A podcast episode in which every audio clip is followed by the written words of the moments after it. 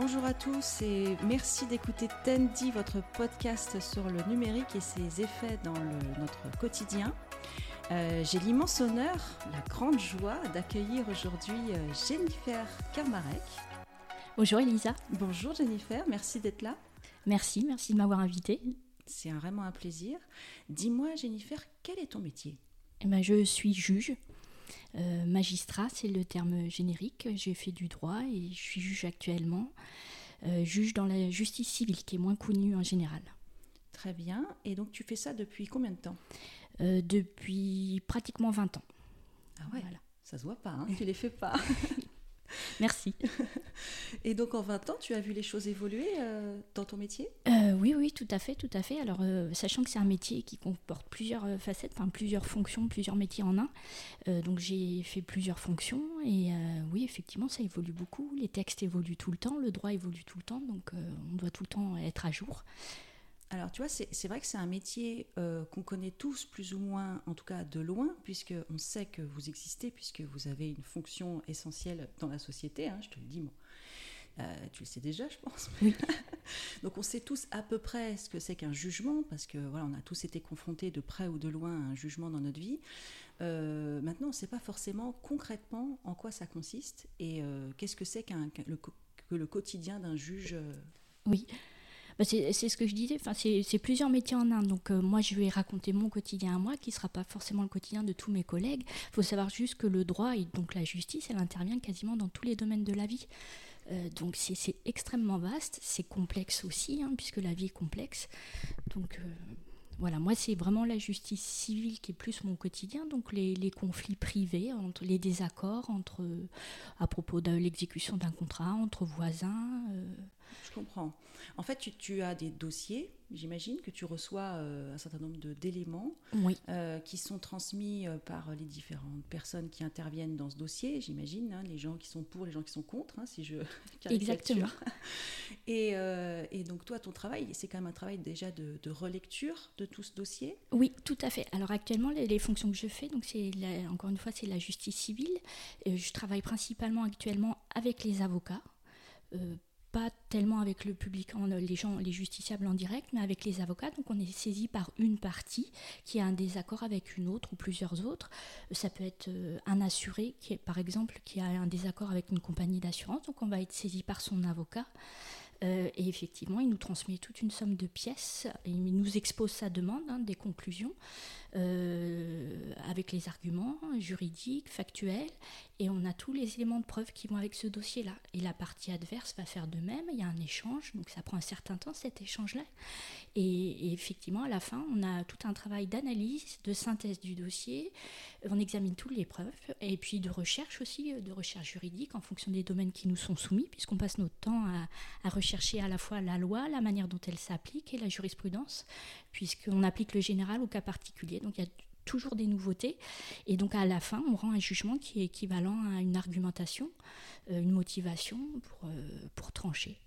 Je comprends. Et donc euh, tous ces éléments qui te sont transmis, ils sont peut-être depuis plusieurs années de plus en plus sous forme numérique Alors, où il y a encore des règles qui font qu'on s'est forcément imprimé Ah oui, actuellement c'est imprimé. Euh, euh, en fait, la justice civile, ce qui est dématérialisé, c'est les conclusions avec les avocats. Parce qu'on a des professionnels et là, on a des canaux qui font qu'on peut communiquer. Ah oui, je comprends. Des voilà. canaux sécurisés, tu veux dire Oui, exactement. C'est la sécurité qui est importante. Donc, on a des canaux avec les avocats. On les a pas quand il y a certains domaines où l'avocat n'est pas obligatoire. Donc, avec les particuliers, euh, on n'a pas ces canaux-là. Donc, on n'est pas encore trop développé de ce côté-là euh, pour des questions de sécurité et puis de flux aussi, tout simplement. On n'a pas les capacités en termes de flux, ça ralentit énormément. Euh, donc, on serait trop perturbé dans notre travail. Donc, actuellement, avec les avocats, on travaille sur la dématérialisation on a la dématérialisation pardon, pour l'aspect conclusion. Par contre, les pièces du dossier, c'est-à-dire les éléments de preuve, les contrats, les actes qu'on doit analyser, on les a en papier, en exemplaire papier. Ce serait beaucoup trop lourd. Mmh, Actuellement, on n'a pas les capacités techniques. Mmh. Enfin, c'est au niveau national, hein, ce sont des applications nationales, tout ce qu'on utilise. On n'a pas ces capacités-là. Alors, il y a des expérimentations. Hein. Moi, je parle de ce que j'applique. Chez nous, ça ne se fait pas encore. Mmh. Euh, par contre, quand tu fais toute cette recherche, euh, tu, nous disais qu'il y, a une partie donc, de, recherche de ce qui s'est fait, la jurisprudence, les différentes décisions qui ont été prises dans des cas à peu près similaires. Oui. donc tu fais des, recherches avec des critères et tu vas essayer de trouver des critères similaires pour avoir des jugements. Euh, Exactement. Alors ça, effectivement, par rapport au, sujet du, podcast, le numérique, ça a beaucoup évolué, moi, depuis mes études de droit. Que quand j'ai démarré, donc quand on recherche la législation applicable, la jurisprudence, on allait à la bibliothèque, tout simplement, là où il y avait des papiers. C'était tout un travail euh, voilà, de recherche en bibliothèque. Maintenant, ça n'existe plus. En fait, on a toutes les bases de données sont, euh, sont, en sont dématérialisées. Donc nous, en tant que professionnels, bien sûr, on a des abonnements très très larges. On a accès à un très grand nombre de bases de données. Et donc, effectivement, on a un accès à l'information qui est démultiplié et qui est très riche. Il euh, ne faut pas s'y perdre non plus. Mais on a des bases de données et au niveau de la jurisprudence notamment, donc toutes les décisions euh, qui sont rendues à plusieurs niveaux, on les a, euh, on les a en accès, enfin on a tout, on a accès à tout. Et ça va de plus en plus loin. les données auxquelles tu as accès, c'est parce que tu es professionnel. Oui. et c'est payant? Oui. Euh, ces données-là, elles appartiennent à qui? Euh, alors c'est à l'État, enfin moi je suis fonctionnaire d'État, alors ça dépend. Je, il y a plusieurs niveaux. Il y a la, jurisprudence, c'est l'État. Euh, alors il y a plusieurs niveaux dans les bases de données. Il y a les, il y a les sites étatiques. nous on, les, on a accès à ces sites-là en intranet, donc on a un accès plus grand que pour le grand public puisque on est tenu au secret professionnel, du coup nous on a accès aux données euh, personnelles. Le grand public n'a pas accès aux données personnelles sur les décisions de justice qui sont diffusées en public. Donc nous on a cet accès-là en tant que professionnel. Donc ces sites-là sont des sites euh, étatiques. Il y a la Cour de cassation notamment qui est le juge du droit en France. Euh, toute la jurisprudence de la Cour de cassation, on y a accès très largement. Ça c'est un site public. et on a aussi à côté de ça des bases de données privées. Là, ce sont des marchés publics qui sont conclus, on y a accès. Et là, on a euh, donc la jurisprudence euh, notamment, mais pas que. On a aussi les articles de doctrine, on a les, euh, plein d'études approfondies sur la, fait par des universitaires notamment, des professionnels du droit sur, sur tous les sujets du droit possibles. C'est hyper, euh, hyper riche d'avoir accès à ça aussi facilement. Oui. Euh, vous pouvez aussi vous, vous conseiller, vous aider entre juges ou ça... Oui, tout à fait. On a notamment ben, par rapport au numérique, on a des forums de discussion. Ah euh, par, on par... doit s'éclater sur tes Oui, ça dépend. Il y a plus ou moins libre, en fait, par fonction globalement ou par euh, type de contention, on a des forums. Et effectivement, c'est très, très, très utile. Euh, c'est des questions des fois très pratico-pratiques, hein, euh, tout simplement, mais ça permet de confronter. On a toujours besoin de confronter nos points de vue. On n'est pas dans notre tour d'ivoire, pas du tout, et on discute en fait, c'est un métier. C'est presque rassurant parce que finalement, c'est pas une personne qui aurait trop de pouvoir entre guillemets. C'est il y a quand même une décision qui peut être en tout cas où tu peux te sentir un peu euh, euh, accompagné, aidé, euh, épaulé, à pouvoir au moins confronter les points de vue sur une situation, parce que c'est pas évident d'être juge quand même. Non, non, non, mais effectivement, c'est tout notre métier. Hein. On, est dans le débat. En fait, ce qu'on appelle le débat contradictoire, c'est d'écouter les points de vue de tout le monde. Et entre nous, on est dans le débat aussi. Il y a des fonctions qu'on fait en collégialité, c'est très important ça, où on est à trois et on discute beaucoup entre nous. Et en dehors des fonctions collégiales, on discute énormément tout le temps. On en a besoin. Et alors, par rapport au, numérique, il y a euh, donc une évolution profonde de la société, on le, voit euh, au quotidien, bien sûr, et euh, les lois courent un petit peu après les comportements. Il y a quelquefois un petit décalage dans le temps qui n'est pas, enfin qui est pas illogique aussi. Hein, c'est pas facile parce que il faut déjà les, faire les lois, il faut les voter, il faut les appliquer. Il faut, voilà, ça se fait pas aussi rapidement mais on observe parfois des, comportements ou des nouvelles façons de faire qui s'avèrent euh, être euh, pas forcément très positifs pour la société ou pour les individus. Et euh, il peut y avoir un décalage dans le temps entre le, moment où ces choses sont faites. Bon, pour donner un exemple concret, je pense à tout le côté, je sais pas, les, influenceurs sur Internet qui, qui vendaient des choses, mais quand, quand tu entends ça, tu te dis c'est pas possible que ça soit légal. Enfin. Et d'ailleurs, ça l'était pas déjà à l'époque, hein, parce qu'il y avait déjà des lois euh, là-dessus. Et il euh, y, a, y, a, comment dire, il y a, la, sensation qu'il y a un vrai décalage entre euh, certaines façons de faire et puis la justice telle qu'elle s'applique. Oui.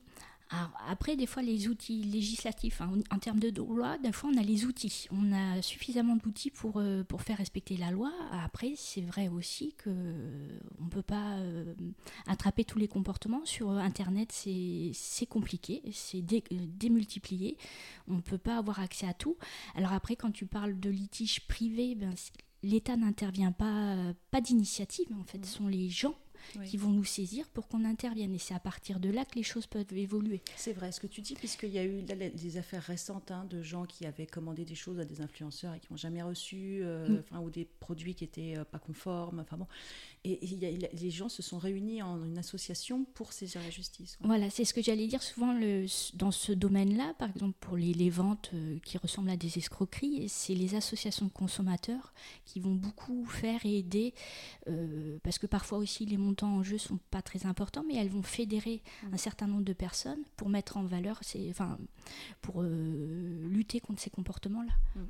Euh, l'autre aspect qu'on observe beaucoup euh, sur Internet, c'est le fait que tout le monde se permette de juger toutes les situations et qu'on nous, on nous soumet à travers la presse, on nous soumet des, des, situations qui sont généralement émotionnellement bouleversantes, hein, des, choses ou injuste ou, alors vraiment euh, pour le coup terrible.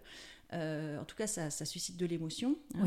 Qui dit émotion dit clic, dit buzz, dit euh, vue, dit ça, génère un business. Donc c'est uniquement pour de l'argent hein, que c'est fait. et c'est vrai que notamment sur certains sites, je pense à Twitter, on appelle même ça le tribunal Twitter. Il y a des gens qui sont jugés. Alors après, peut-être que ce qu'ils ont fait n'est pas bien. Moi, je suis, c'est pas moi qui vais dire si c'est bien ou pas. Mais ce qui est certain, c'est qu'il n'y a pas accès comme ce que tu fais dans ton métier pour lequel tu as été formé, euh, il n'a pas accès à, l'ensemble des informations pour mieux comprendre. Tout à fait. Alors moi, pour ma part, ça c'est très personnel, mais je suis très peu sur les réseaux sociaux. Euh, je les suis assez peu parce que justement il y a cet aspect immédiateté et moi j'ai besoin de recul en fait dans mon métier. C'est de la mise à distance. On doit euh, on ne peut pas être dans l'émotion tout le temps. On doit pouvoir écouter tout le monde et les, écouter de manière euh, rationnelle et un peu dégager de l'émotion euh, les points de vue sont complexes, en fait, la vie est complexe et, c'est jamais tout blanc ou tout noir. Il y a du gris, et dans un procès pénal notamment, on parle d'affaires sensibles, d'affaires de violence, d'affaires de mœurs, où il y a beaucoup d'émotions, il y a des actes très graves parfois qui sont commis, mais il faut qu'on écoute euh, tout, tout, ce que chacun a à dire, à la fois la victime, à la fois euh, l'accusé. l'accusation qui est portée par un collègue du parquet. Et, ça, c'est un travail complexe. Il faut du temps, il faut de la sérénité. On a besoin de sérénité. C'est vrai que je ne la retrouve pas sur les réseaux sociaux. Mm. Je pense que c'est quelque chose de fondamental euh, dans une société qui, qui va bien, euh, de, de, pouvoir préserver des endroits où justement on ne laisse pas l'émotionnel prendre le dessus. Enfin, c'est une opinion personnelle que j'exprime, hein, mais je trouve ça un peu rassurant euh, de qu'on ne soit pas constamment et tous euh, portés par une réaction immédiate. Parce que dans l'immédiateté, que ça soit toi, moi ou n'importe qui, en tant qu'individu, en, tant qu'être humain, euh, quand on réagit sous le coup de l'émotion, on peut se tromper. En fait, on peut être excessif et regretter tout de suite après ce qu'on a fait ou dit. Et ça, c'est c'est pas compatible avec euh, la justice et avec une, en tout cas une vision de la justice qui est, qui est, qui est correcte et qui, est, euh, qui permet une société euh, solide sur laquelle on peut s'appuyer. Oui, tout à fait. Et, et c'est vrai qu'on a besoin de temps. Enfin, la justice, pour être sereine, a besoin de temps, même si c'est souvent, on est critiqué pour ça, pour la lenteur. Et effectivement, il y a sans doute trop de lenteur par moment, mais le temps est très important. Et les réseaux sociaux élimine ce temps. Et donc on n'a pas ce temps de réflexion. Et moi, pour avoir parfois siégé sur certains procès un peu médiatiques, euh, j'ai toujours été étonnée. Enfin, ils racontent pas tout à fait la même affaire que celle que j'ai vécue, parce qu'on s'attache à. Hum, il faut attirer le lecteur, donc on va s'attacher à un détail de l'affaire qui permet pas de comprendre toute l'affaire dans son ensemble. Et ça donne un biais Mm. C'est un biais qui fausse complètement la vision euh, réaliste de l'affaire, où on va dans la complexité, on prend le temps de tout écouter. Mm. C'est, toi, c'est, intéressant ce que tu dis là parce que ça me fait penser à un poste parce qu'il y a quelqu'un que tu connais peut-être euh, sur les réseaux qui s'appelle Maître Eolas, oui. qui est un avocat assez connu. Euh, il avait un blog en même temps que moi, j'avais un blog aussi en 2004. ça date d'hier. Et donc, il est, il est connu depuis des années, des années. Il est sur les réseaux. Euh, lui, il est avocat, donc c'est pas le même métier, mais c'est reste dans le monde de la justice. Et très souvent, il, euh, quand les gens, quand je dis les gens, c'est monsieur même tout le monde sur Twitter, euh, ne comprend pas une décision de justice qui paraît complètement à côté de la plaque, lui, il, il, dit souvent, si vous ne comprenez rien, c'est tout simplement parce que vous n'avez pas tous les éléments, en fait.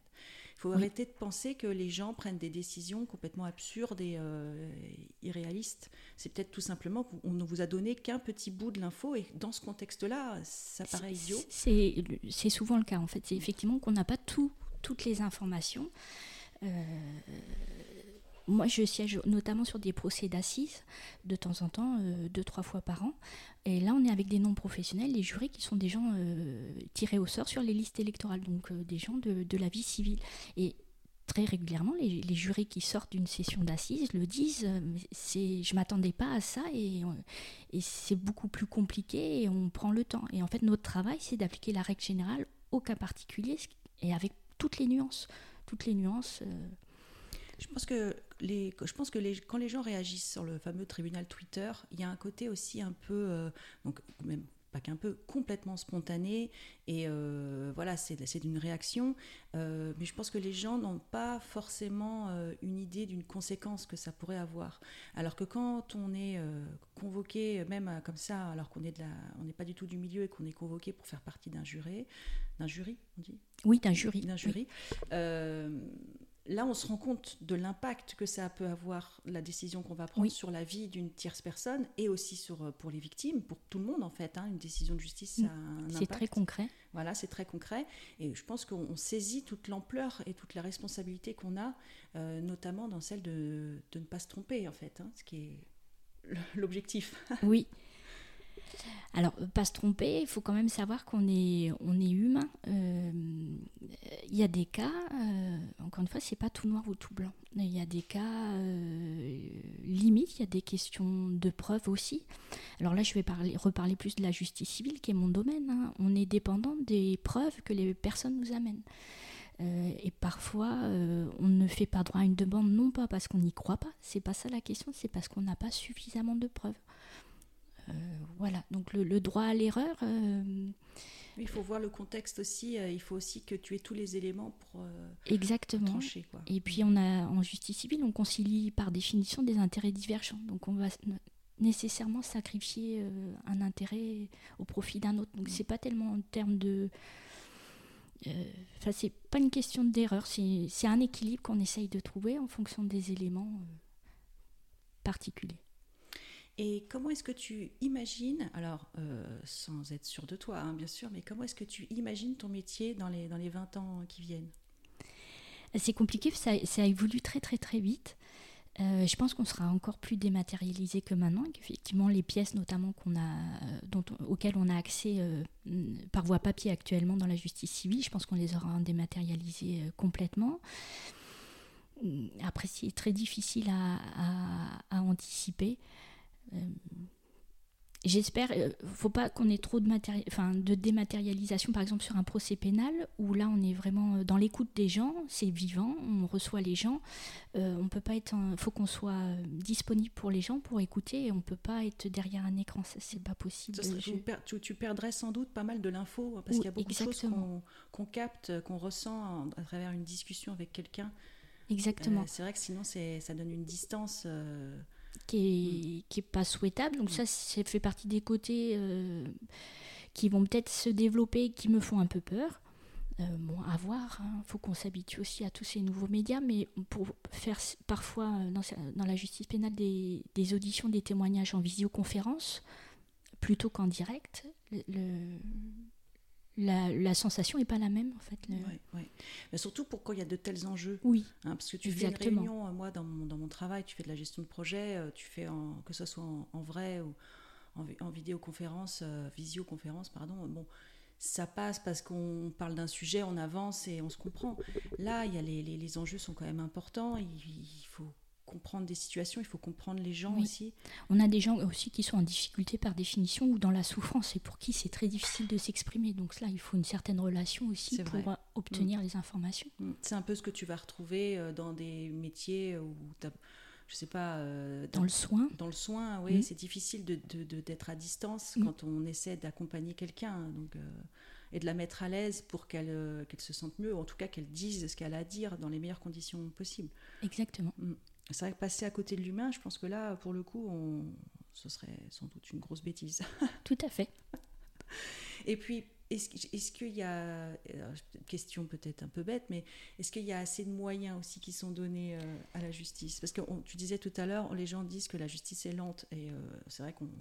Moi, je crois que j'ai jamais entendu quelqu'un dire « Waouh, sinon que ça a été super rapide !» Non, non, c'est alors c'est très contrasté. Alors, euh, ça dépend peut-être des, affaires aussi. Oui, exactement. En fait, il y, a, des contentieux où on va être vraiment dans l'urgence euh, et on rend des décisions. Et ces domaines-là ont tendance à prendre de l'importance. Et l'inconvénient d'avoir trop d'urgence, c'est que du coup, on met les affaires plus longues, plus complexes, un petit peu en, en décalage. Donc c'est toujours compliqué. On a vraiment un très grand nombre d'affaires à traiter, notamment au niveau de la justice pénale. Donc on pourrait toujours faire mieux. Euh, toujours mieux, avoir plus de moyens. C'est vrai que le numérique, euh, ça fait gagner beaucoup de temps. Euh, mais ça donne l'illusion de gagner du temps. Il y a des choses, la réflexion, ça prend nécessairement du temps. J'ai expliqué la recherche de, la législation, de la jurisprudence, l'aspect rédaction et synthèse d'un dossier. même avec les aides du numérique, ça prend nécessairement du temps. Et ça, faut pas le laisser passer. Et donc, on a besoin de temps et de moyens. Mm et tu te verrais un jour être remplacé par une, par une intelligence artificielle Je l'imagine pas. Ah non, c'est très, très difficile à concevoir. Je, moi, je, on n'est pas des robots, donc j'ai du mal à concevoir cet aspect-là. Et justement, c'est ce que j'expliquais. On, applique la règle générale au cas particulier avec toutes les nuances.